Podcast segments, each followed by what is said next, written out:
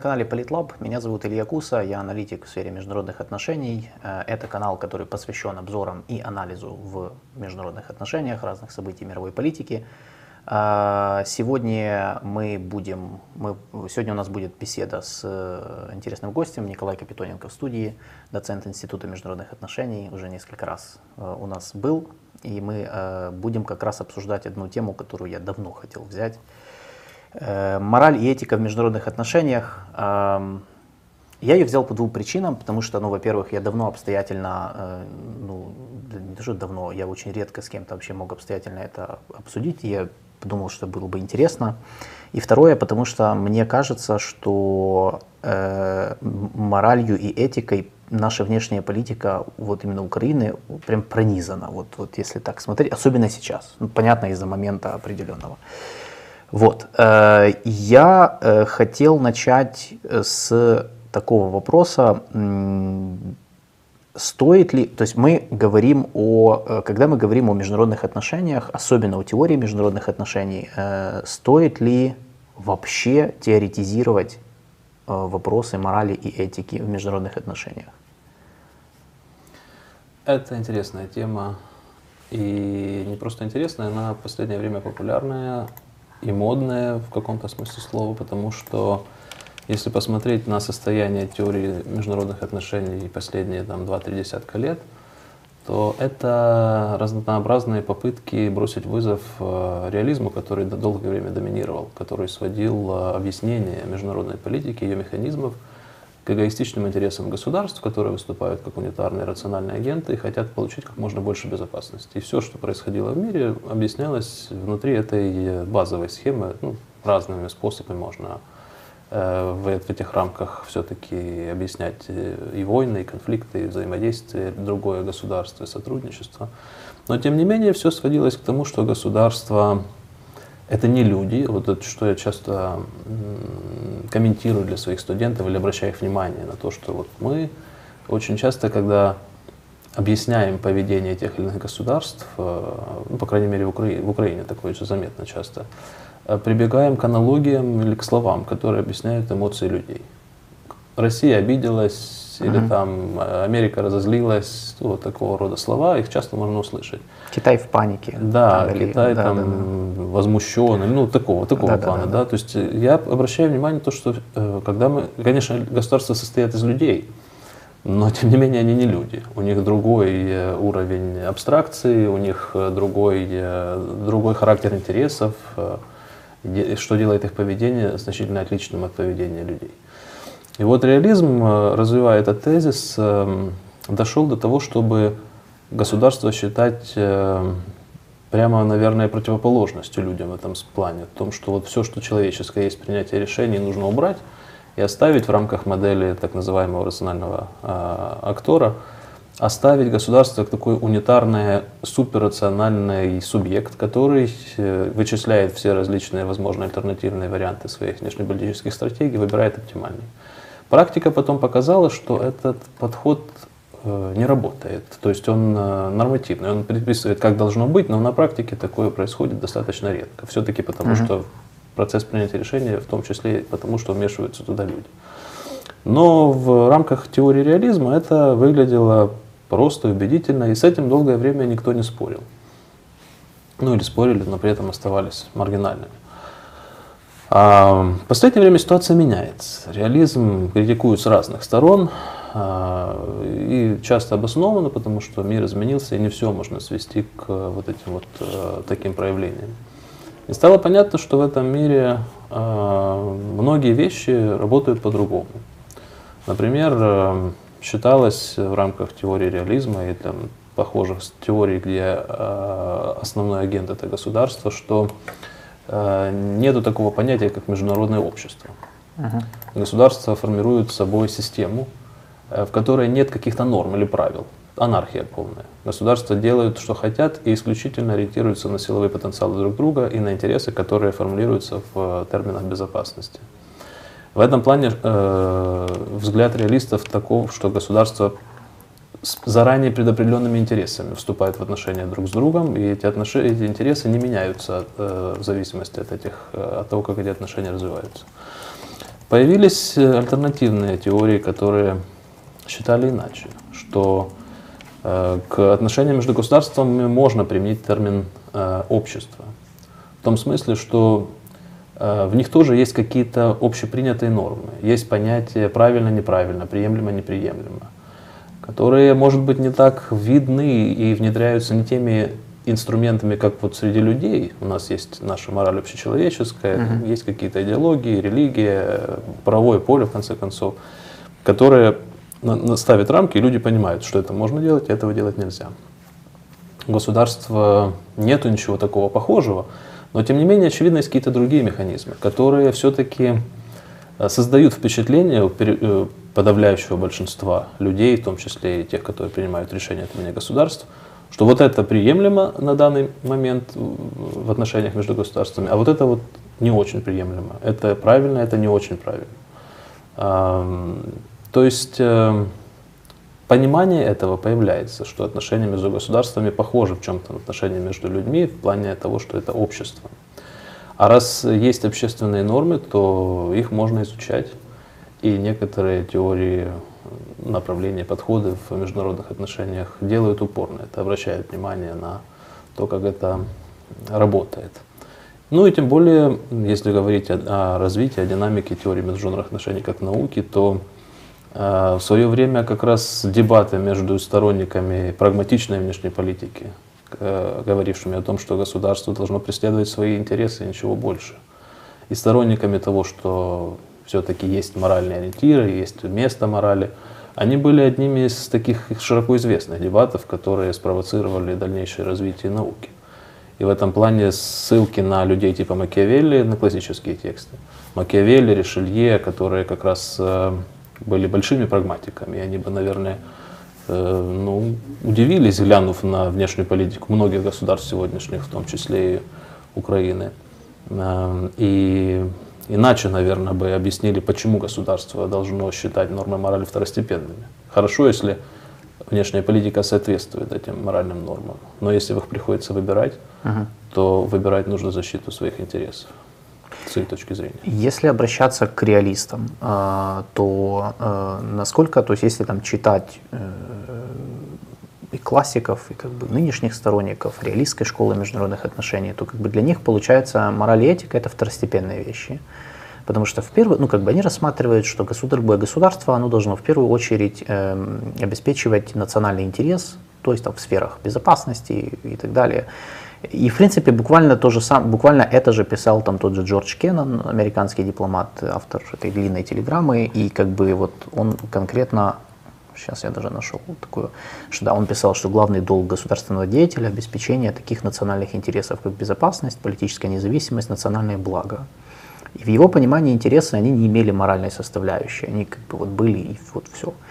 Но вам не кажется, что здесь есть какое-то противоречие, потому что с одной стороны, окей, э, там государство, интересы прежде всего, с другой стороны, но ведь решения все равно принимают люди в государстве. То есть, а люди сами по себе, они же не, там, ну, не роботы, как там в фильме «Терминатор», да, которые там лишены, они, ну, ну по крайней возможно, мере, до этого не дошло. Пока что, да. да, пока что. Мы до этого еще не дошло. Э, то есть они не лишены эмоций, они не лишены вот этого даже, я бы сказал, стремления э, или каких-то идеалов своих, которые у, у всех есть, конечно. Э, то есть ну, вот это противоречие, оно никак не мешало вот развитию вот этой реалистской школы международных отношений?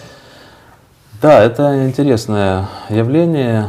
Э, даже несмотря на то, что я считаю, что в политику в основном попадают люди, э, ну, скажем так, со сниженными немножко стандартами морали, часто беспринципные, циничные, но и они, конечно, сталкиваются в своих решениях с такими дилеммами. И в этом плане мне э, нравится иллюстративный пример, я часто о нем вспоминаю, э, кардинала Ришелье, который имел дело с таким же выбором. Э, будучи одновременно главой католической церкви Франции и первым министром, человеком, который очень прагматично воспринимал государственные интересы Франции во время 30-летней войны, выстроил внешнюю политику государства так, что она после его смерти уже Франция победила в этой войне, вышла оттуда э, сильнейшим государством Европы и еще лет 70 наслаждалась этим статусом. То есть э, архитектор внешнеполитического успеха, большого действительно успеха. Э, но одновременно человек, который э, не мог отбросить мораль и, в частности, католические принципы, католические ценности, не просто, не просто из-за того, что это личным его взглядам соответствовало, но и по, по должности своей еще одной. И одним из таких моментов, когда это противоречие стало очевидным, ярким, ярко проявилось, было его, было его отношение к протестантам. Это сто лет с небольшим прошло после реформации. Европа разделилась, католическая Европа, на католиков и протестантов. Это э, раскол прошел иногда между э, государствами и часто внутри. Угу. Франция была государством, которое как раз было расколото изнутри. Гугеноты, французские протестанты, они были большой проблемой для монархии. И Ришелье, будучи первым министром и будучи главой католической церкви, очень сурово с ними боролся. Он подавлял движение гугенотов, всячески их э, притеснял, потому что считал, что это вызов э, безопасности Франции. То есть он их искренне считал еретиками? И... Да, и, и, и, и, и, религиозной проблемой считал, uh-huh. и политической. Uh-huh. Он с ними боролся во Франции просто нещадно. А когда началась 30-летняя война, она началась как э, внутренний конфликт э, в Священной Римской империи, где э, у власти находилась династия Габсбургов. Династия Габсбургов считалась, Ришелье воспринимала ее как главную угрозу французской безопасности, потому что владения Габсбургов были обширными в Европе и за ее пределами колониальные. И вообще очень сильное было государство на французских границах. Поэтому, когда внутри начались проблемы, внутри этого Священной Римской империи, как раз религиозного плана в основном, Ришелье решил ими воспользоваться. И для того, что он считал, что чем дольше будет длиться конфликт на территории Священной Римской э, империи, тем сильнее она ослабнет, и тем лучше будет для долгосрочных интересов Франции. Э, внутри империи повстанцы протестанты боролись с властью католика императора Габсбурга, и Ришелье всеми силами на протяжении больше, чем 20 лет, пока не умер, занимался поддержкой протестантов в их борьбе против католического uh-huh. императора. Это было новостью для, для Европы того времени, которая как раз большинство государств строили свою внешнюю политику на морально-этических и религиозных принципах. То есть, если нужно искать союзника, то в первую очередь смотришь, какой там, какая там религия, во вторую очередь смотришь на династические связи, и только потом на какие-то прагматические интересы. Э, роль Ришелье в том, что он сделал революцию во внешней политике, международной политике, в ее сознании, как раз состояла в том, что он все эти факторы передвинул на вторые и третьи места, а на первое место поставил государственные интересы. И если эти интересы диктовали другую политику, чем ту, которую, например, диктовали религиозные нормы, то он э, э ориентировался на них. И когда его спрашивали, все ли нормально вообще, не ощущает ли он какого-то противоречия, что он тут протестантов э, во Франции притесняет, а в Священной Римской империи поддерживает, то его ответ был такой, что э, государство, в отличие от людей, не имеет бессмертной души, поэтому если государство погибнет, от него ничего не останется. И оно должно заботиться о том, чтобы выжить. А человек имеет бессмертную душу, поэтому смерть ему не так страшна, ему главное заботиться о том, чтобы эта душа дальше с ней было все в порядке. Поэтому люди в своей повседневной деятельности должны руководствоваться нормами религии, а государства должны руководствоваться э, целью выжить. И вот этот подход, он после того, как после 30-летняя война завершилась, возникла после нее Вестфальский мир, в котором мы, ну, то есть мироустройство, в котором мы сегодня живем, с его характерными элементами в виде, например, государств современных. Э, и э, вот эти его взгляды, очень сильно повлияли на то, что называется стратегической культурой, то есть на то, как люди думали о международной политике. Они поняли, что нужно думать примерно так. И эта традиция очень влиятельной была. И Кеннон, и другие реалисты, их взгляды вырастают из этого. Они разделяют взгляды Ришелье. И, ну, как я уже сказал, до примерно последних 20-30 лет угу. Этот подход был самым влиятельным, и под ним и подписались большинство и исследователей, и политических лидеров. Я правильно понимаю, то есть получается, что э, изначально, э, ну, так как христианство было сильно в Европе, и основные монархии, которые возникали в Европе и стали э, сильнейшими государствами, для правителей этих стран христианство было очень важно. То есть все вот эти ценности, апеллирование к Богу, там, ну, ну кто-то это искренне мог, кто-то просто мог пользоваться, неважно, но это был, на этом, по сути, строилась морально-этическая составляющая, как вы сказали, тогдашней внешней политики и внутренней политики зачастую. Потом произошел вот этот слом, а, и он произошел благодаря кардиналу Ришелье или Макиавелли. Кто, кто первее из них был? Или вот... Первее был Макиавелли, но мне кажется, что там была э, целая группа факторов. Угу. И вопрос не в том даже, что появился Ришелье и открыл людям глаза. Даже если бы его не было, я думаю, ситуация бы изменилась, потому что объективно исторические процессы, особенно в Европе, э, постепенно отодвигали религиозное мировоззрение на второй, третий план.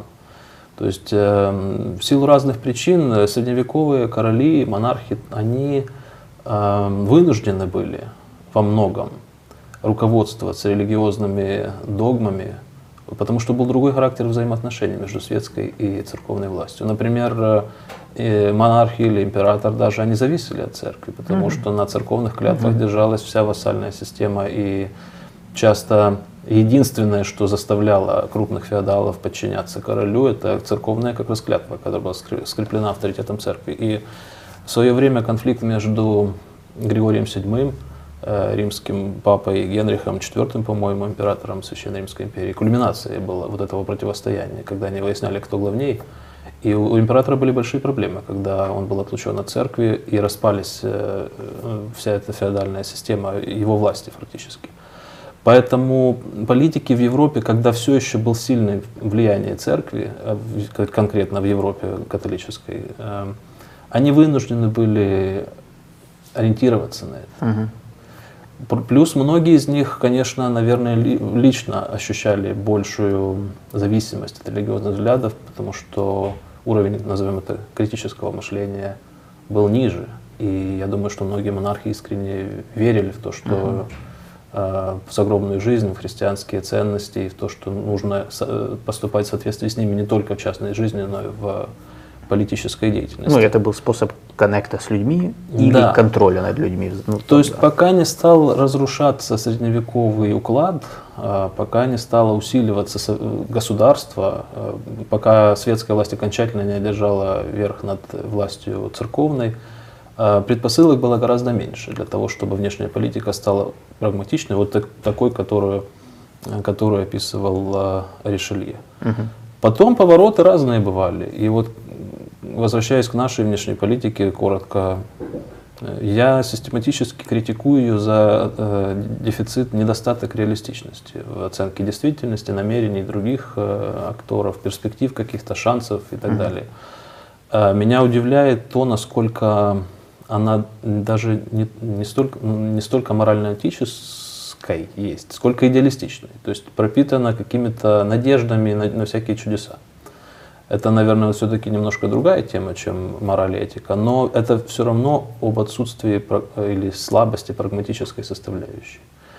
И меня это удивляет потому, что в таком внешнеполитическом идеализме проявляются люди, которые идеалистами не являются. Мы знаем, что украинская политика жестокое место, где вообще там в основном люди циники и не, не ждут чудес от своих э, конкурентов по политическому процессу. И эти же самые люди, которые демонстрируют чудеса цинизма и прагматизма, почему-то, когда дело доходит до внешней политики, начисто утрачивают способность реально, реально ее оценивать, э, ее состояние, и начинают строить воздушные замки разнообразные uh-huh. по поводу членства в НАТО или чего-то похожего. Э, вот это меня удивляет, да. Э, можно ли говорить о том, что по сути вот э, после эпохи э, домини... засилья, так сказать, да, реализма в международных отношениях, так, ну, когда он был такой вот популярный, и вы вот сказали до, до последних 20-30 лет, то есть сейчас мы опять, то есть можем ли говорить, что мы возвращаемся опять по сути в дореалистские времена, только просто сейчас э, апеллирование к морали и этике, оно основано не на там связи с Богом, ну, правителя с Богом а, или общества, или на, а вот на каких-то других началах, на каких-то других ценностях. В дореалистские времена о международных отношениях э, думали или в контексте общих, там, общеисторических знаний, какие-то аналогии искали исторические, или исследовали биографии отдельных, отдельно взятых людей.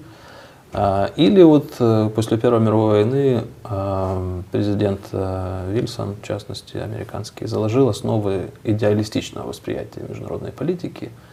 И международными отношениями стали заниматься историки и юристы в основном, которые э, ну, не столько моралью руководствовались, сколько тем, что можно правовыми инструментами как-то урегулировать отношения между государствами, положить конец войнам и вообще заставить государство вести себя нормально. А, реализм возник в современном виде как э, теория, как реакция на, как критика этого подхода. Как раз э, Кар, который один из основоположников реализма современного, который указывал на то, что это утопический взгляд на международную политику, Лига наций и все такое, что uh-huh. есть реалии, которые определяют э, поведение государства, их нужно исследовать в первую очередь, поэтому и реализм. Я думаю, что сегодня мы к этому разговору возвращаемся на каком-то другом немножко уровне, где уже есть много разных альтернатив, где у реализма много конкурентов есть много разных способов по-другому э, рассматривать международную политику. Можно рассматривать ее как э, не конкуренцию государств за безопасность в анархической среде, где они делают, что хотят, и никаких нет ограничителей. Можно рассматривать как систему э, сетей взаимозависимости, где государства, конкурируя, в то же время являются партнерами, и это для них выгодно. Можно рассматривать это как, как я уже сказал, как международное определенное сообщество – где есть понятие хорошем, плохом, приемлемом, неприемлемом. То есть с точки зрения конструктивизма э, государство это международные отношения это не система абстрактная, а это э, такое как раз сообщество, где разные нормы конструируются и где очень многое зависит от того, как воспринимаются те или иные э, слова даже. То есть вот мы реализм задает какие-то ключевые термины, которые мы воспринимаем как данность государство, война, мир, сила, там, анархия. И вот система координат задана, и мы в ней рассуждаем о том, какой является международная политика. Но то, как мы думаем о международной политике, влияет на то, какой она становится на самом деле. И поэтому, если думать о ней в других терминах, взаимных выигрышей, сотрудничества, доверия или чего-то похожего, то она тоже она будет другой. Э, и в рамках конструктивизма есть такое понятие, как э, секьюритизация, то есть когда государство определяет самостоятельно, ну, скорее всего в политических целях определенных групп, что является угрозами для безопасности того или иного государства. Это не объективная вещь, угроза. Это сконструированный набор угу. явлений, с которыми нужно бороться. Почему для какого-то государства в какой-то исторический момент этот набор угроз выглядит вот так, а в другой момент истории выглядит иначе?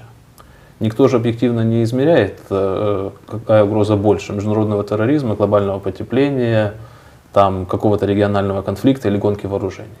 Этот выбор делается не на основании объективных каких-то критериев, а на основании субъективных вещей. И поэтому э, создается ну, определенная э, среда, набор представлений, которыми тоже легко можно манипулировать. От того, как студенты, например, в институтах, в университетах, или потом политики, что они слушают о международной политике, что они читают, они получают разные, разные видения, и потом это влияет на то, какой она на самом деле становится. То есть реализм с этих позиций тоже критикует. Если мы больше будем говорить о нормах, о правилах, об этике, о морали, Э, больше об этом писать, больше обращать на это внимание, то этого всего будет становиться больше. Есть критические теории, в том числе, например, э, феминистские, которые по-своему э, смотрят на это. Этого не было еще ну, в дореалистические времена. А теперь это есть. Эти теории обращают внимание на то, что вообще-то э, в мире политики, международной политики, очень много опасных мифов которые специально создаются для того, чтобы обеспечить одним группам интересы за счет других. И возникает структурное насилие, когда вроде бы никто напрямую никого ни к чему не принуждает, но политика протекает в таком виде, что дает, например, мужчинам больше возможностей по сравнению с женщинами.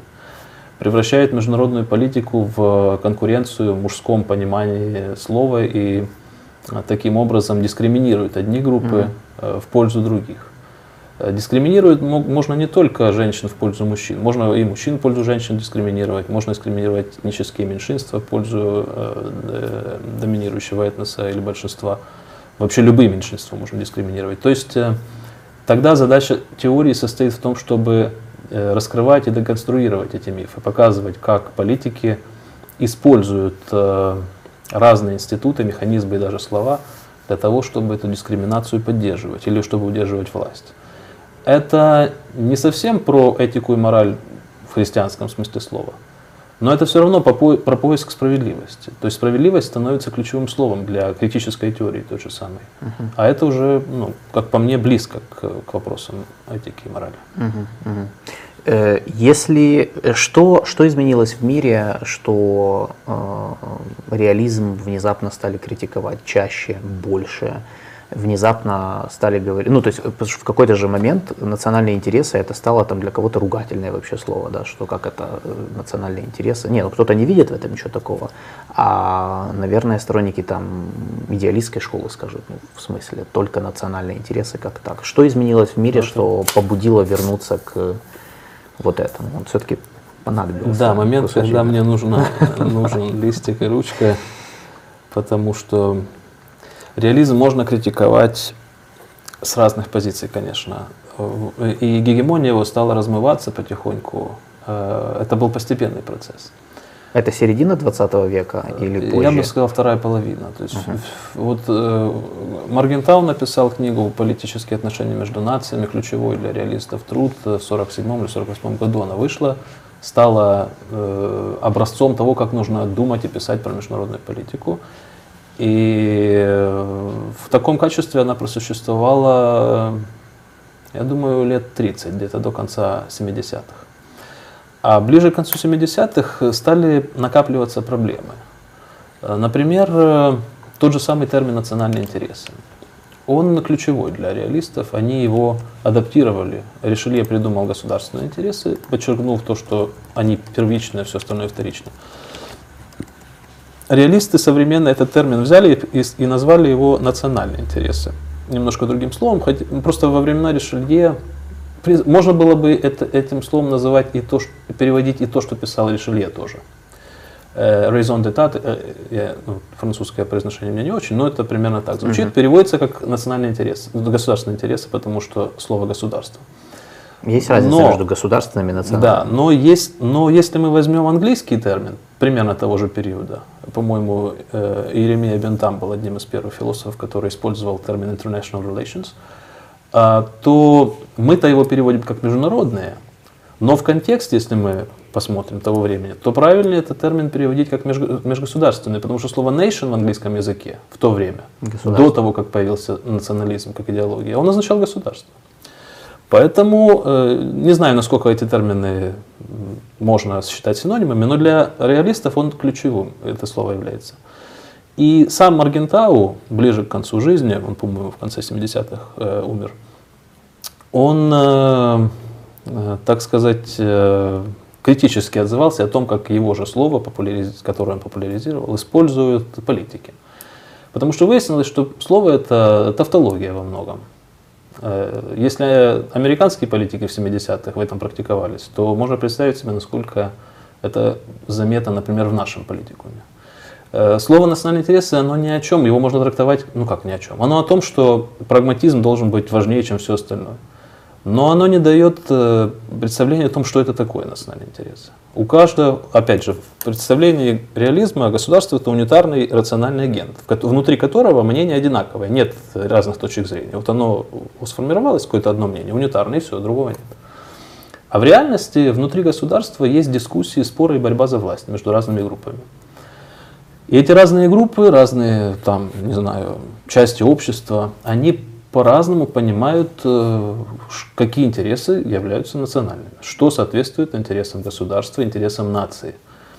И это касается и стратегических вещей, такого общего плана выбора, на запад или на восток, там НАТО или внеблоковость или еще что.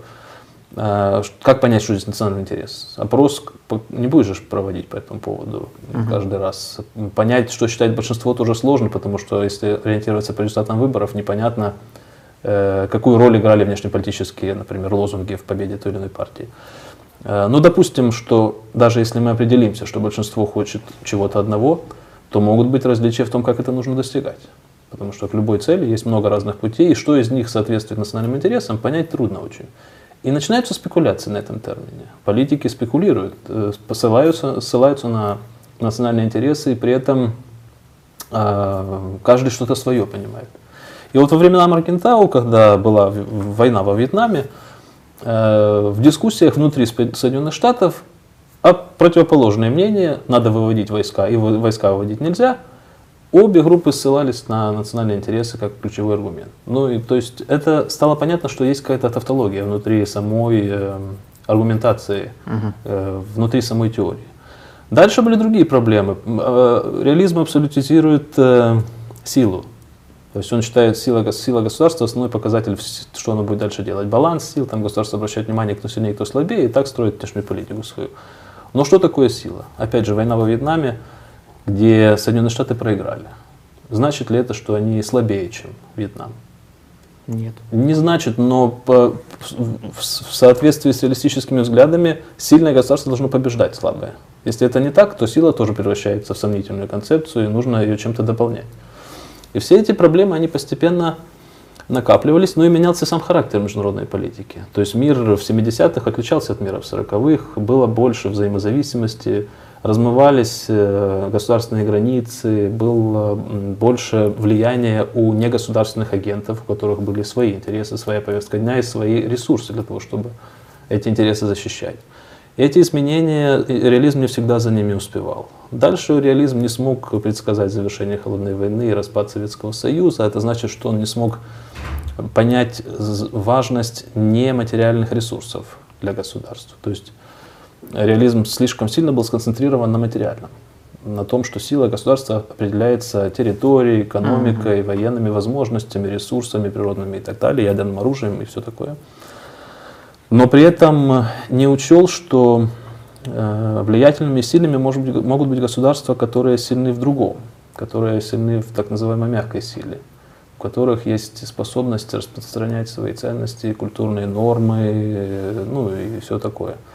И на эту проблему тоже многие обращали внимание, потому что если э, нематериальные ресурсы, на них не обращают внимания, то тогда и получаются такие ситуации, как с холодной войной, которые реалистов за врасплох э, застала. Угу. Никто из крупных э, ученых-реалистов с мировым именем не предвидел того, что э, холодная война закончится так внезапно и Советский Союз распадется, потому что по основным показателям материальных ресурсов с Советским Союзом было все, все в порядке. Реализм учитывает качество отношений власти и общества? Эм, ну, это то, что была проблема в Советском Союзе, то есть, что начала распадаться вот эта сакральность как бы определенных ритуалов, и власть уже не такая была, ну, при Горбачеве особенно десакрализация произошла. Я думаю, что у реализма с этим проблемы. Я в свое время много разных подходов э, видел о том, как э, подсчитывались соотношения сил разных государств. Вот там в 70-х, 80-х годах реализм тогда доминировал, э, и, но я не уверен, что все эти подходы были в исполнении реаль... ученых-реалистов.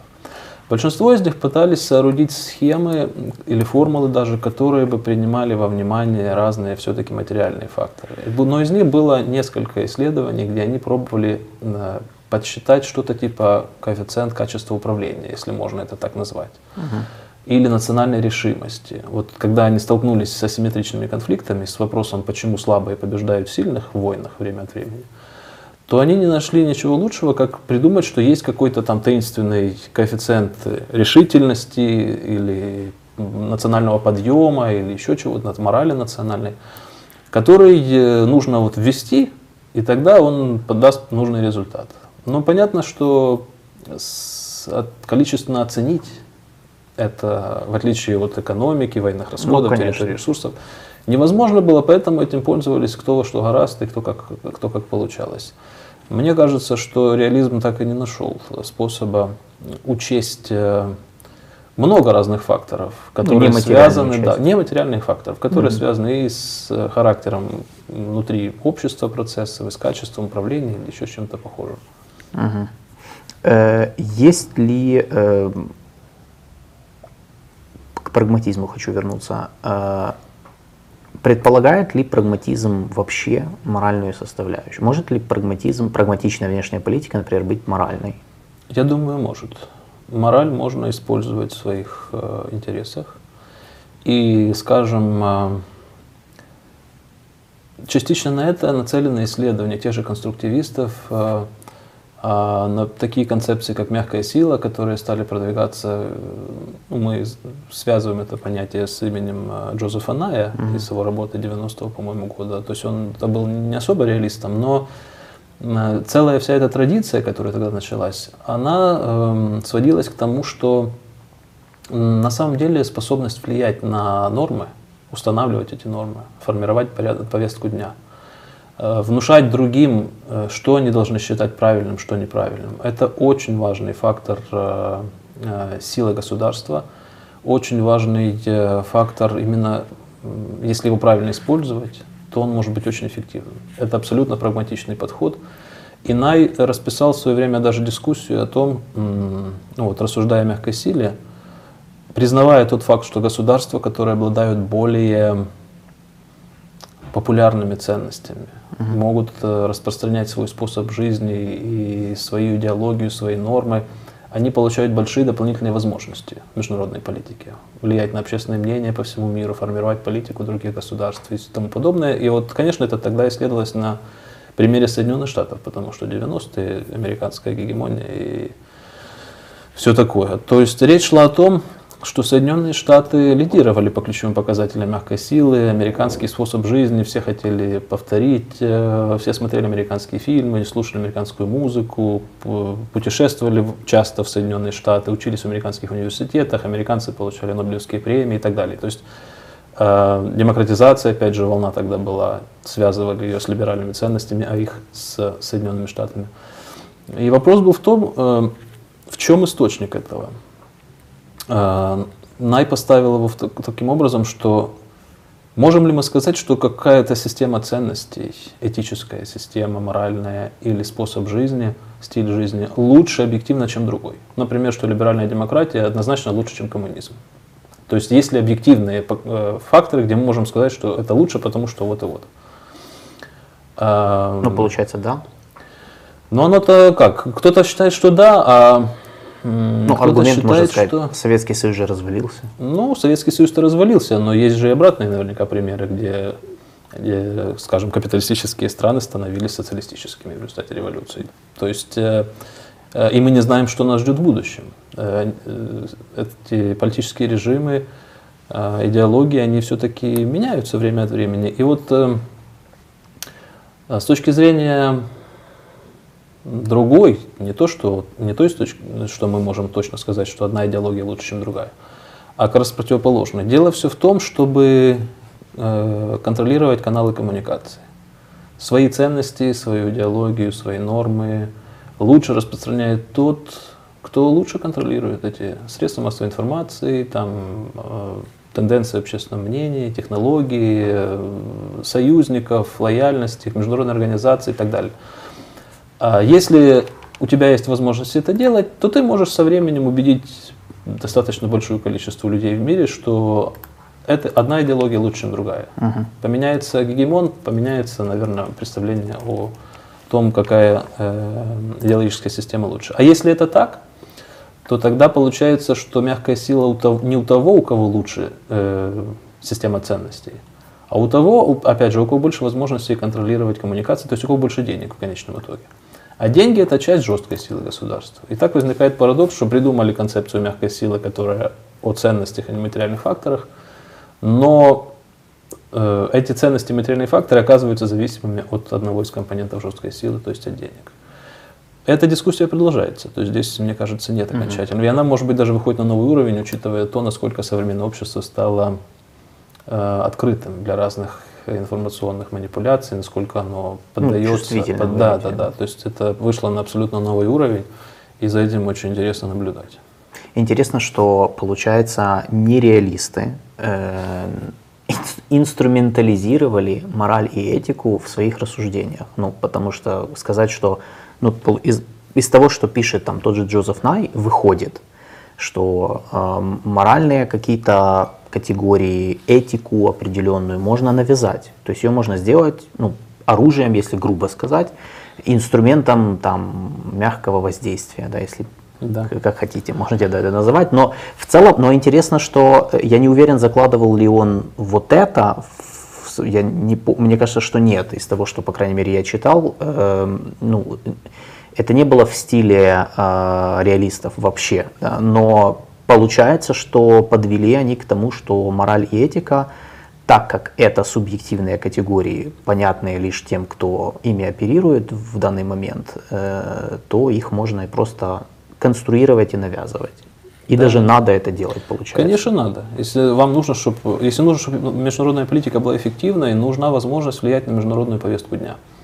Э, нужна возможность э, убеждать других э, в том, что не просто, чтобы они ездили учиться в ваши университеты или смотрели ваше кино, а в том, чтобы они под воздействием этого формировали для себя список угроз, чтобы они то, что является угрозой для вас, считали угрозами для себя. И если есть такая возможность влиять, это называется нормативной силой, то есть возможность именно что создавать нормы. Европейский Союз, например, это вообще э, понятие нормативной силы, оно тесно связано с тем, что мож, с силовыми возможностями влияния Европейского Союза. Это э, субъект, у которого, э, может быть, меньше каких-то военных возможностей. Но вот особенно в периоды до 2014 года, я бы, наверное, так это сказал, может быть и после тоже, нормативная составляющая была очень заметна. Что Европейский Союз делал? Он э, пытался создать на своих границах пространство стабильности и безопасности. Для этого ему нужно было, чтобы это были более-менее устойчивые рыночные экономики, которые к тому же можно потом а, притянуть к себе на разных выгодных для себя условиях и с ними сотрудничать на, на условиях, которые выгодны в первую очередь самому Евросоюзу. И ему нужно было, чтобы это были демократии, потому что демократии более миролюбивые и вообще с ними более предсказуемы. И для того, чтобы это сделать, Европейский Союз э, э, пытался влиять на эти государства и по периметру своих, ну, в первую очередь по периметру своих границ, Ближний Восток, Северная Африка и Восточная Европа, но и также такие же принципы были с другими государствами. И вот эти вот соглашения об ассоциации, которые он подписывал, вел переговоры и подписывал с целым рядом государств по всему миру, в том числе и с Украиной, они были об этом, о нормативных вещах. Мы трансформируем вашу систему ценностей, политическую культуру, угу. то, как у вас тут все функционирует, и в обмен на это даем вам доступ э, к своему рынку, там, инвестиции, перспективы, возможно, перспективы членства или еще каких-то дальнейших шагов. Эм, это как раз, э, может быть, есть очень эффективно. Эм, если от Европейского Союза абстрагироваться, то другие государства тоже пытаются это делать. Они формируют повестку дня международной политики. Почему? Э, в международной, ну, ну, вот, если посмотреть, о чем говорят на крупных форумах, э, международных конференциях, саммитах глобальных и так далее, там же не случайно формируются вопросы для обсуждения.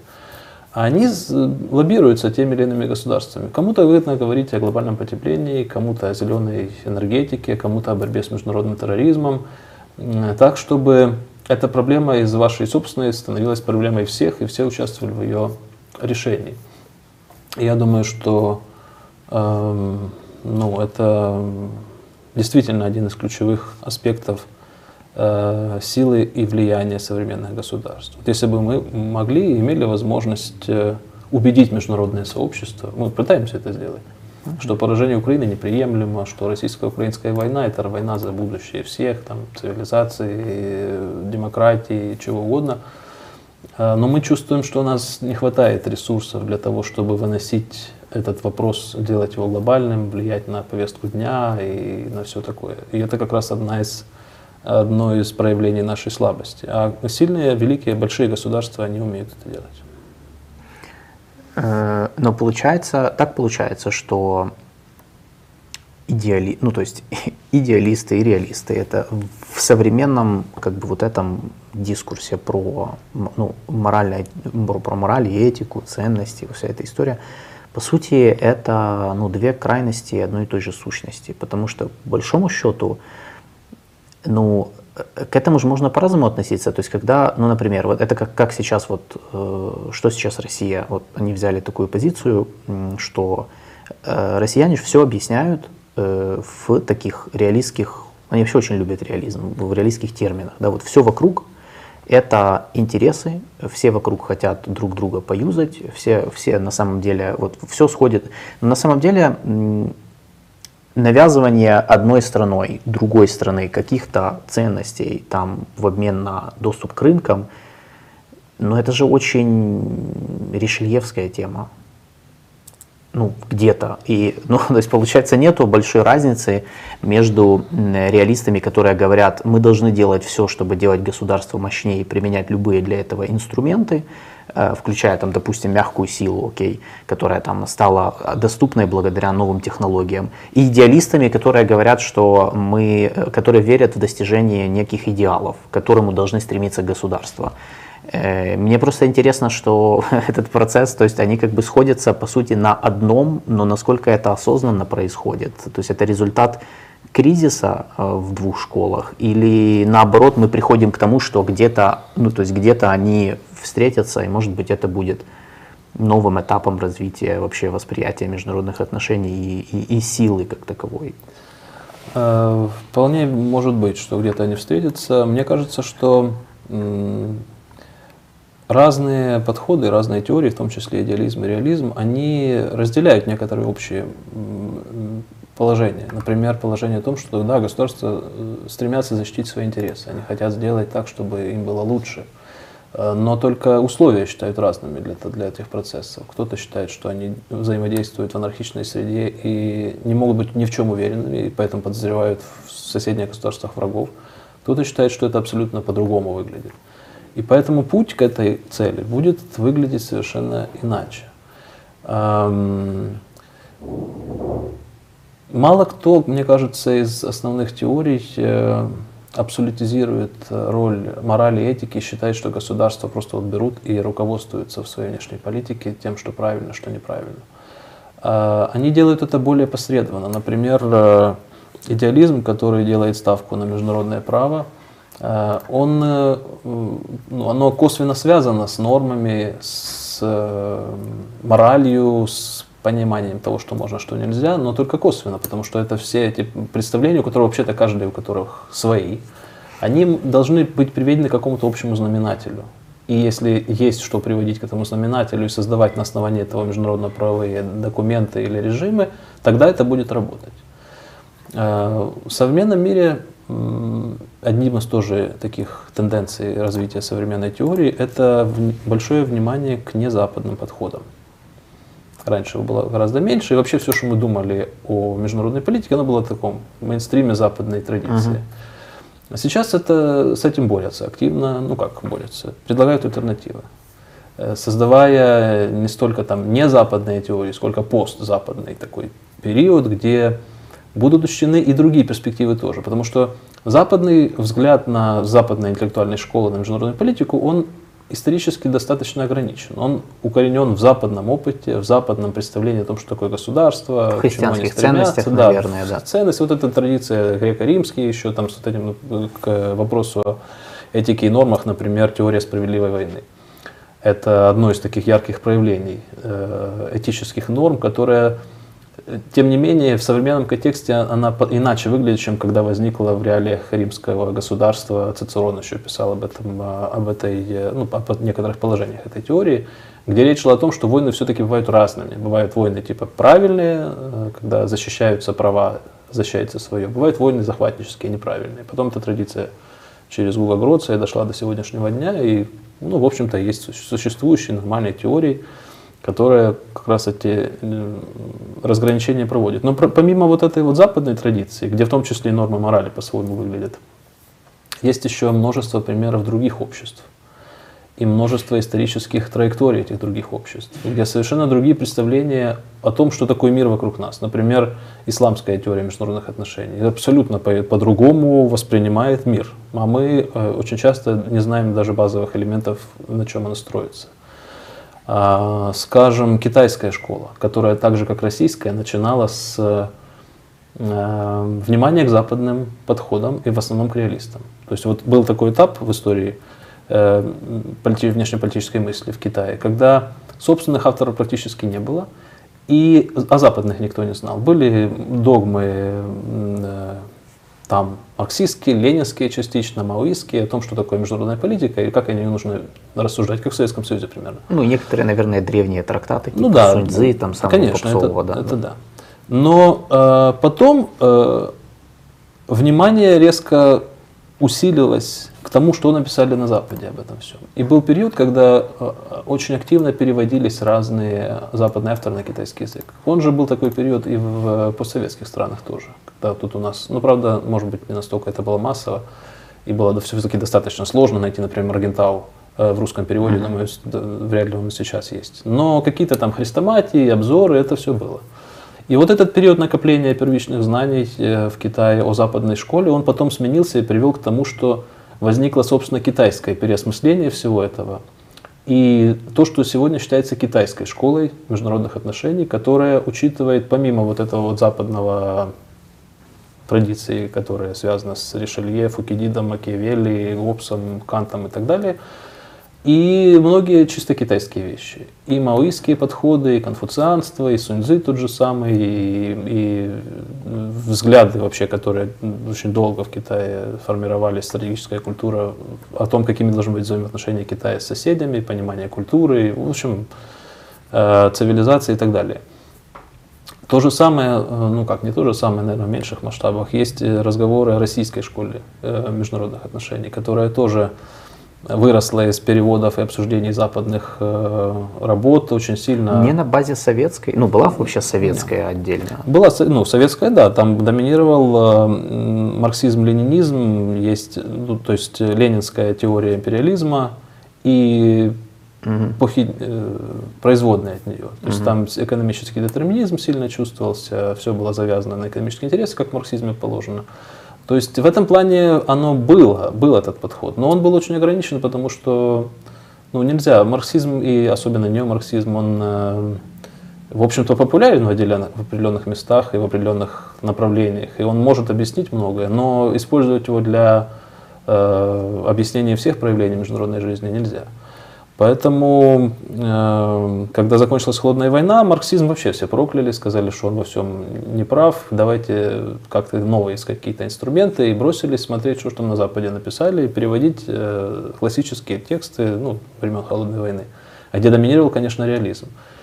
И да, мне тоже кажется, что в российском подходе к международной политике много вот этих, э, они усвоили хорошо этот реализм, взгляды таких да, но мне кажется, они слишком большой крен туда. Да, взгляды таких отъявленных реалистов, э, и, они, им, они им понравились, потому что реализм абсолютизирует силу, контроль, э, большие территории, великие государства, свершения, вот эти все исторические завоевания всяких соседей.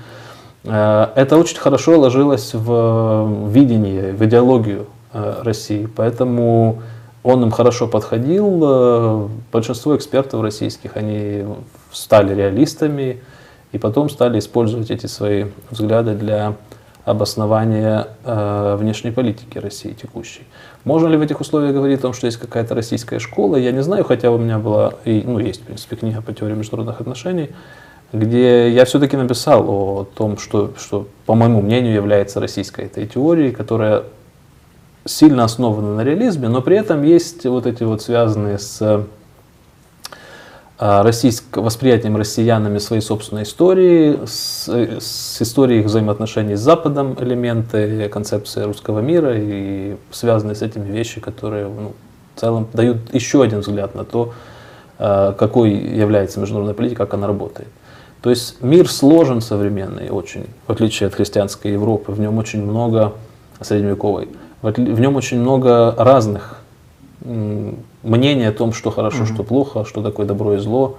И главное, ну, добро и зло, хорошо, плохо труднее э, операционализировать эти термины mm-hmm. и пользоваться ими в академически. А вот термин справедливость, он э, очень более, более популярный в этом плане. И вот представления о справедливости э, общих не так много. То есть вот это то, что можно привести к общему знаменателю справедливости, не все к нему приводится. Ну, есть, конечно, вещи, которые независимо, большинству людей, подавляющим, независимо от их культурного бэкграунда, будут казаться неприемлемыми. Например, война. Развязывать войны, забирать территорию соседей, использовать ядерное оружие, убивать мирных людей. То есть это, это взгляды, которые разделяет будет подавляющее большинство людей, что это неправильно. Но вот э, за пределами таких вот очевидно неправильных э, вещей будут дискуссии, манипуляции и борьба за угу. нормативную за повестку дня. Ну, это как я приведу пример, э, то, что происходит сейчас вот между Израилем и Хамас. Это вот пример как раз, ну, одна из причин, как бы если так глубоко копать, то это пример того, как вот тут есть разное восприятие справедливости. Потому что израильская сторона говорит, 7 октября террористы зашли к нам на территорию, убили мирных людей, поэтому весь мир должен их осудить, нам помочь, и вообще их надо уничтожить. И как бы это морально. Э, а Хамас э, говорят о том, что, мол, 7 октября стало следствием несправедливого отношения Израиля к палестинским арабам, поэтому вот, то есть у них как бы справедливость выглядит вот таким образом. Поэтому справедливо то, что мы сделали, несмотря на... Э, и как бы это должно это должно как будто бы оправдать преступления, там, которые они совершали против мирных людей. Вот, то есть это как, как один из примеров, где вообще не, ну, не, не стыкуется в принципе э, эти категории о справедливости и представления. Да, это показательная и грустная история, конечно. Э, если э, вы, я по России хотел вот еще спросить, потому что э, ну, я ну или давайте сначала по Западу, потому что я, у вас нет ощущения, что на Западе, в странах Европы особенно, может и в Соединенных Штатах, а, из-за того, что появилось очень много критических теорий, э, феминистских, там, э, теорий, связанных с э, переосмыслением своей истории, антиколониальные вот эти всякие там движения, взгляды. У вас нет ощущения, что там политика, она все больше стала, ну, все больше отходит от э, реализма, то есть она все меньше, э, все больше решений принимается на основе каких-то больше идеалистических представлений о мире, о международных отношениях, или они или, или нет, на это никак не повлияло, просто поменялась там, не знаю, ширма, ну то есть условно говоря, они делают все то же самое, все такие же прагматики, реалисты, реаль-политик, как это у нас вот любят этот термин, но просто они это там еще теперь добавили обертку в виде вот всяких там лозунгов там за все хорошее против всего плохого. Я думаю, что в том, что касается внешней политики, я ближе склоняюсь к этой второй версии. По моим наблюдениям за тем, что делают государства Запада во внешней политике, они поступают достаточно прагматично. Это может сопровождаться разной риторикой, но в конце концов это следует канонам а, реализма, плюс-минус. Э, во внутренней политике иначе, да. Внутренние политические процессы, там много разных, можно заметить, дискуссий, очень много чего что помогает э, мобилизовать одни группы общества против других, постоянно вбрасываются какие-то разные идеи, разные оценки, и используется ну, неспособность иногда или недостаточная способность людей критически мыслить. Э, там, например, то же самое, то же самая ситуация с борьбой с постколониализмом и борьбой с, с последствиями колониальной политики – Э, этим пользуются, этим, этим манипулируют. То есть, э, э, опираясь на то, что люди не всегда могут правильно оценить, где заканчивается ответственность одних, начинается ответственность других, насколько следующие поколения несут ответственность за преступления предыдущих. Или, например, просто не различают исторические контексты. То есть вот мы говорили о том, что мораль, она изменчива, ну, разные представления не могут быть uh-huh. в какое-то время, но она также меняется и со временем. То есть то, что нам сегодня кажется абсолютно неприемлемым, например, эксплуатация, крепостное право, работорговля или лишение э, права голосовать женщин, э, или там расовые какие-то э, проблемы и дискриминация. Ведь это было в других исторических умов, э, условиях, это было абсолютно по-другому ви виделось. И абсолютно может быть такое, очень вероятно, что то, что нам сегодня кажется нормальным, наши недалекие потомки, ну, в смысле, недалекие не в том смысле, что недалекие, uh-huh. а в скором будущем, которые будут, э, будут считать каким-то каким варварством, дикостью и будут это осуждать. Э, но какие из этого должны последствия вытекать. Э, мне кажется, что часто вместо того, чтобы глубоко эти вопросы прорабатывать, продумывать или обсуждать в тех же самых университетах, ими пользуются политики как э, способом легкой мобилизации людей и деления их постоянного на противостоящие группы в своих интересах. То есть э, в этом плане, мне кажется, больше внутриполитических последствий, чем для внешней политики. Uh-huh. Давайте напоследок коснемся Украины. Э, у нас э, вот каждый раз я, э, когда смотрю там выступления президента Зеленского или наших министров иностранных дел Кулебы тоже такое бывает.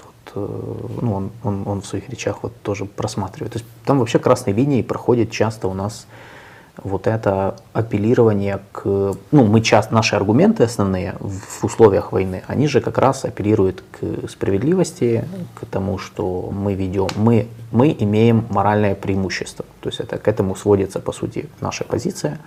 Мы правы, э, то есть как бы наша война, она как бы справедливая в том плане, что оборонительная, и мы часто апеллируем во внешней политике, мне кажется, к морали, э, к идеалам каким-то, к, ну, пытаясь к нашим каким-то идеалам, пытаясь их навязать другим. Так же, как Россия со своей стороны. Э, вопрос в том, но мне интересно, как вы считаете, наша внешняя политика, она э, все-таки морально или она, то есть если, как, как можно разделить, как можно назвать нашу внешнюю политику в этом плане, сколько в ней морали, а, является ли она моральной, или она, потому что вы уже говорили, что она идеалистична, и вы разделили идеализм и мораль, да, моральная политика это одно, идеалистическое другое, я так понимаю, этичес, этика, если этика в нашей внешней политике, это вообще третий вопрос.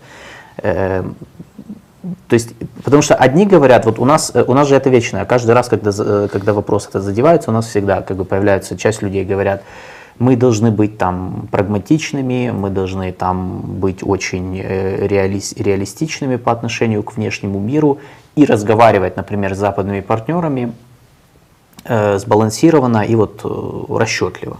Другие э, говорят, что нет, ну так как мы, э, ну наша сейчас позиция, она позволяет нам претендовать на высокоморальную позицию, и в принципе правильно, что мы именно такими категориями общаемся и проводим коммуникацию с внешним миром. Когда мы говорим, там, вы должны нас поддержать, или когда мы говорим, вы все должны сплотиться вокруг Украины и покарать агрессора. Вот. Э, я думаю, что это наше преимущество, действительно.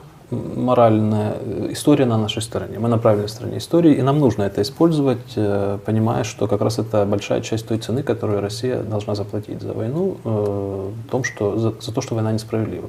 Преимущество у нас.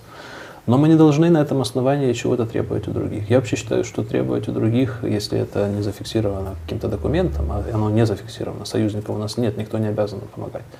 Поэтому, что бы то ни было требовать, даже если нам кажется, что у нас есть на это моральное право, не совсем работает в международной политике. Можно убеждать, можно торговаться, можно предлагать какой-то обмен. Так оно работает, а не в виде требований.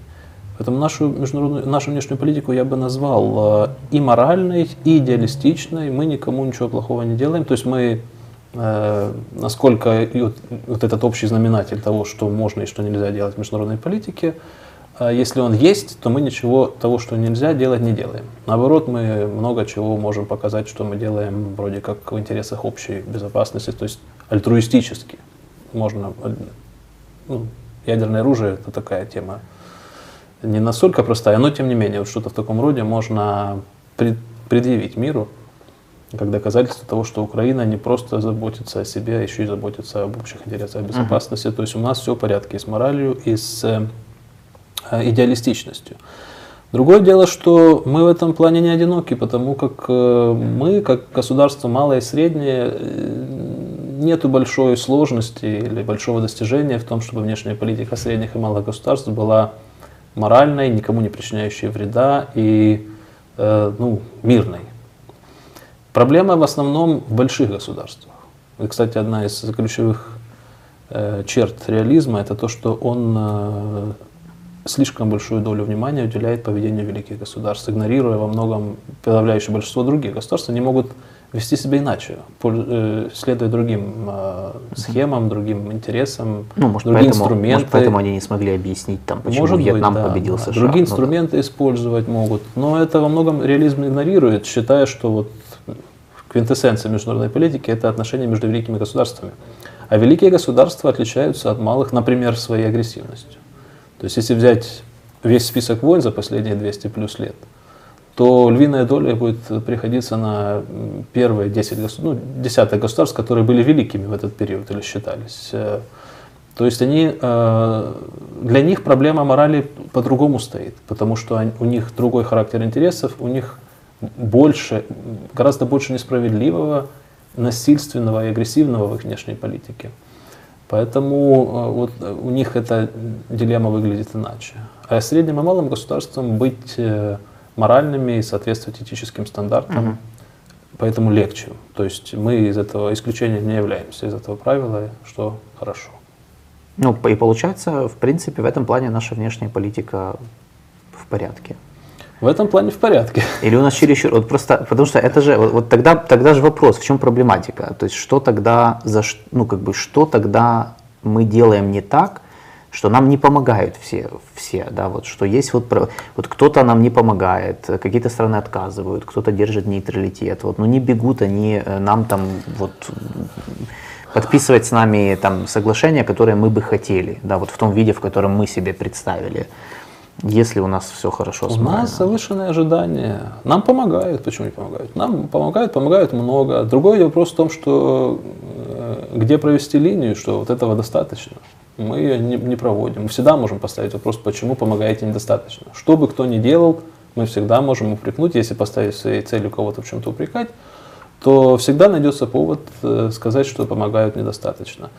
Э, проблема наша в том, что э, десятилетия эволюции нашей международной политики привели к нас, нас в точку, где риски для нас очень сильно выросли, потому что мы не отслеживали их как следует, неправильно оценивали ситуацию вокруг нас и прощелкали, пропустили момент э, изменений фундаментальных международной политики в начале 21 века, продолжали жить представлениями 90-х лет, годов прошлого века. Эм, изменились характер угроз, а, а мы не обзавелись союзниками. То есть мы остались с этими угрозами один на один. А, союзников у нас как не было, так и нет. Мы в зоне безопасности как пребывали, так и пребываем. И поэтому из этого вытекло очень высокий уровень уязвимости Украины, очень высокий уровень риска, с которым мы не смогли справиться. То есть мы не смогли эту ситуацию, ситуацию этой правильно ей управлять. А, в моменты, когда можно было о чем-то с кем-то договариваться, торговаться или обмениваться, мы этого не делали или делали недостаточно или неправильно. И эти ошибки, и вообще ошибок было много, они накапливались и привели к ситуации, когда мы оказались, э, в, конечно, в тяжелом не по своей вине. А, агрессия России – это российское преступление, и она несет за него ответственность. Но, возвращаясь к, реш... к идеям Ришелье, э, мы, государство не должно надеяться на то, что другие будут поступать с ним хорошо, и рассчитывать на э, наилучшие сценарии. Наоборот, он должен исходить из наихудших сценариев и к ним готовиться. А вот с подготовкой у нас не сложилось, поэтому сейчас мы видим результат этого. С другой стороны, э, мы часто, например, апеллируем к, ну, по сути, к универсальным ценностям, правам там, человека, например. Но мы видим, что часть стран, они ну, к этому так, ну, они вроде как все разделяют, особенно то, что написано в уставе ООН, но при этом практически там они ничего могут не делать или продолжают, например, как вот мы вот возмущаемся, что там Индия закупает там нефть, нефть у России. И для нас это аморально. Это, это неправильно, это не соответствует, э, ну, по сути, да, это, это вот плохо а должно быть хорошо. А хорошо это, чтобы они вообще не, торговали с Россией и тем самым не давали им денег. Тем не менее, э, но при этом как бы Индия, так же как и Украина, так же как и США, как бы так же как и там европейские страны, наверное, разделяют универсальные э, права человека, наверное. Вот, то есть что в таком случае, то есть нам мы где-то неправильно себя ведем в отношениях с ними, или нам надо принять то, что все-таки мораль, к которой мы апеллируем, она множественна, и нам просто не нужно так много об этом говорить и вообще там на это обращать внимание. Ну, то есть все-таки все-таки чего, чего нам не хватает, или, или нам всего хватает, но просто мир вокруг, он такой, ну, такой вот, какой есть.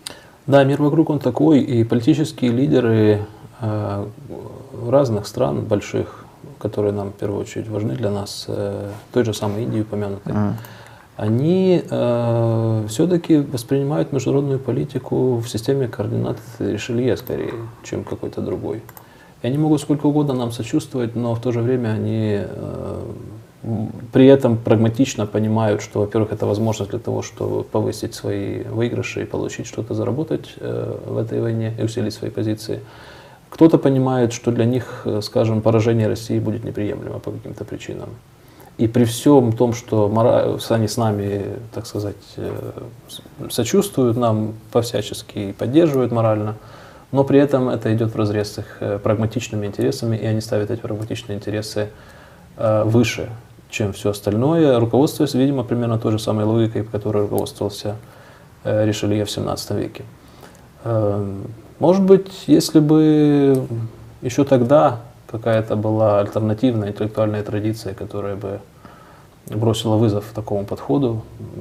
И, например, Сковорода предложил бы свой взгляд на международную политику, который полностью отличался от взглядов Ришелье и, и доказал, что лучше ориентироваться на нормы морали и этики. И этот подход э, стал бы широко распространенным и сегодня бы политические лидеры в разных странах придерживались его, то и результаты были бы другими. Но пока нам нужно э, реалистично оценивать mm-hmm. действительность и понимать, что государства будут продолжать преследовать свои интересы в первую очередь. Э, согласны ли вы с тем, что, э, ну, есть ряд таких мнений, что вот на Западе, мол, политика стала более чувствительной, более идеалистичной, более ориентированной на ценности, на права человека, на там, либеральные, демократ, либерально-демократические э, принципы и ценности. А, на, а вне Западе, да, или то, что у нас, у нас любят глобальный юг почему-то, то есть в незападных регионах, э, наоборот, они, они в центр своей внешней политики закладывают реализм, прагматизм, национальные интересы, национальная безопасность, вот такие вот вещи, и они меньше вовлекаются в разговоры о морали и этике. Э, я бы по-другому, наверное, провел линию э, разграничения здесь. Э, мне кажется, что э, какие-то ценности общие, общие человеческие, угу. какие-то права человека, юридические нормы правовые, они существуют в большей мере для того, чтобы регулировать отношения между малыми и средними государствами. А, а вот в отношениях между великими государствами, хоть западными, хоть не западными, а, царят принципы реализма. И они, эм, риторика может быть любой, но руководствуются они в первую очередь вот этими реалистичными взглядами на конкуренцию между государствами. При этом, если исторически посмотреть, то можно заметить, э, что в середине 20 века э, происходит э, некоторое размывание государственного суверенитета, ключевого для Вестфальского мира института. В том плане, что больше не считается аксиомой, что интересы государства приоритетнее всех остальных интересов, как это было раньше, э, начиная с 17 века. Государство, то, что хочет государство, важнее всего. Все остальные права людей, там, меньшинств, еще чего не имеет никакого значения. Если государству нужно что-то, то оно это делает. Э, это с вестфальской системы началось. Да. Угу. Ну, может быть, это было и раньше. Просто раньше государство было не, ну, не, те, не тем, чем оно стало в 17 веке. Раньше государства были в большей мере в одних местах связаны с династиями, например. Если посмотреть на карту Европы средних веков, то там она совершенно такая пятнистая, может быть. Mm-hmm. Династические владения менялись, характер территориального контроля был другим. А в некоторых местах не западных, например, э, на Ближнем Востоке том же самом, там вообще э, в древнем мире или в средние века что такое государственная граница, могло быть очень условным понятием. Ее на карте просто нельзя было бы провести, потому что все было очень... Характер местности и движения э, людей был совсем другой. Э, то есть то, что мы понимаем под государственным суверенитетом, оно вот так в результате сложения этих факторов э, получилось. И вот одно из их составляющих это то, что государство э, главнее его интересы, приоритетнее, чем все остальное. Вот этот принцип стал размываться, когда возникла универсальная декларация прав человека, когда вообще возникло понимание того, что э, совсем не обязательно государство важнее, чем интересы конкретного, конкретной личности. А потом уже отсюда и защита разных социальных групп, разных меньшинств. Э, то есть это современная практика, которая характерна для современного этапа исторического. И она, наверное, тоже в какой-то степени ну, имеет универсальный характер. То есть это то, что вроде бы как понятно, что при всех нюансах и разных условиях, но более-менее это общемировая тенденция uh-huh. размывания вот этого суверенитета и, соответственно, большего внимания к действительно к негосударственным акторам. Но получается, что если, э, вот как в современных течениях, да, сейчас вот, ну, все более популярно, э, да, там, что интересы там человека, отдельно взятого человека важнее там интересы меньшинств, важнее этнических, религиозных, сексуальных. То есть отдельные группы, они там могут быть важнее государства, да, а отдельный человек может быть важнее государства. Но получается, что все это, это приводит к тому, что интересы как таковые, они дробятся на кучу разных, э, ломается приоритет, и, соответственно, обществу, в котором вот начинает появляться куча таких интересов, сложнее договориться о едином понимании государственного или национального интереса. Конечно, сложнее, но просто это никогда не было легким. И на самом деле никто никогда ни о чем не договаривался. Просто чьи-то конкретные интересы, династии, какого-то клуба закрытого, там, например, лоббистской группы или какого-то течения uh-huh. внутри элиты, истеблишмента, политической партии или еще чего-то. Они просто объявлялись национальными, вот и все. А на самом деле их тоже... Ну, то есть общепринятый национальный интерес – это больше идеал? Да, это, как я тут думаю, что не случайная была критика э, э, этой терминологии Маргентау и его собственный опыт, то, что это абстракция, которая удобна для разных риторических приемов, но на самом деле выяснить, что это такое, у меня есть э, для одного из моих курсов магистров, собственно, упражнение, когда мы пытаемся написать э, внешнеполитические стратегии для разных государств, просто написать список национальных интересов для любого государства. Сколько студентов, сколько разных э, версий этого списка можно получить. В этом контексте логично предположить, что мораль и этика во внешней политике будут формироваться ну, той группой людей, которые будут придут со своей моралью и этикой к власти. Я думаю, можно так сказать, да. И мораль, и этика все-таки понятия э, гибкие, изменчивые, в чем-то относительные во многих элементах. И э, что конкретно будет ими считаться, поскольку э, этот набор морально-этических норм может выступать политическим инструментом, то есть с его помощью можно э, захватывать и осуществлять власть, то он всегда будет предметом э, изменений, результатом чьих-то желаний. Э, так, хотел еще, я думаю, последний вопрос задам. Можем ли мы предположить, что будет ли э, морально-этический фактор в международных отношениях э, приоритетнее всех остальных в будущем, или наоборот, сейчас это вызовет скорее какое-то там отторжение, и мы вернемся опять вот к тому, вот, ну, условно, к прошлому веку, да, когда там реализм было, был проще, потому что он проще объяснял какие-то события, какие-то процессы. Я думаю, что чем дальше, тем сложнее будет э, навязывать э, любые нормы, даже самым сильным, с помощью новых технологий, с помощью информационных, даже самым сильным акторам, даже если государство будет усиливаться, хотя это неоднозначная тенденция, не факт, что это будет. Э, Все равно навязывать какие-то общие взгляды будет сложно. Во многих отношениях разным политическим агентам, наоборот, будет выгодно разделять социальные группы, то есть э, проводить между ними разные линии разделения. для того, чтобы использовать это в своих целях. Поэтому мне кажется, что вопросы морально-этические примерно то же место будут занимать, что и сейчас. В качестве такой сопровождающей дискуссии, э, где можно с той или иной стороны характеризовать или посмотреть на интересы государств реальные, вокруг которых строится международная политика. Можно в чем-то поспекулировать, кого-то в чем-то обвинить, но э, все равно ключевую роль будут играть, э, пока государство существует в современной форме, э, ключевую роль будут играть те, те их интересы, которые связаны с, выживаем, с выживанием, безопасностью, силой и влиянием. Ну, то есть вы верите больше в то, что все-таки вот эти реалистские да, реалист, категории. Реалистский да? взгляд, несколько адаптированный, и там есть разные способы это сделать. Э, он, мне кажется, будет оставаться доминирующим, по крайней мере, среди людей, которые принимают решения. Mm-hmm. То есть они будут мир воспринимать примерно так. А мораль этика будут, получается, инструментализироваться больше, ну, чаще, чем, чем становиться там в основу принятия да, решений. скорее всего так. Mm-hmm. Спасибо.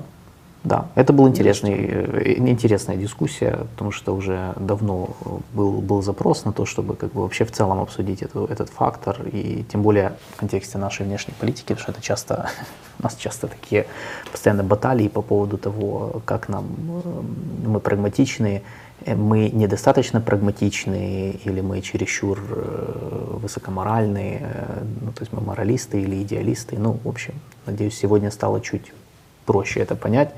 То есть, насколько я понимаю, что да, мы в этом плане больше идеалисты, чем, ну, как бы мы идеалисты, вы, ну, и сейчас наша позиция, она еще, то есть такая ситуация у нас, что, вынужда, что у нас еще есть хорошая моральная подоплека, э, но мы, мы, все, мы чаще были идеалистами, чем моралистами, насколько я могу понять, если брать 30 лет нашей внешней политики. Да, я думаю так. Спасибо большое, что пришли к нам. Э, напоминаю, у нас в гостях был Николай Капитоненко.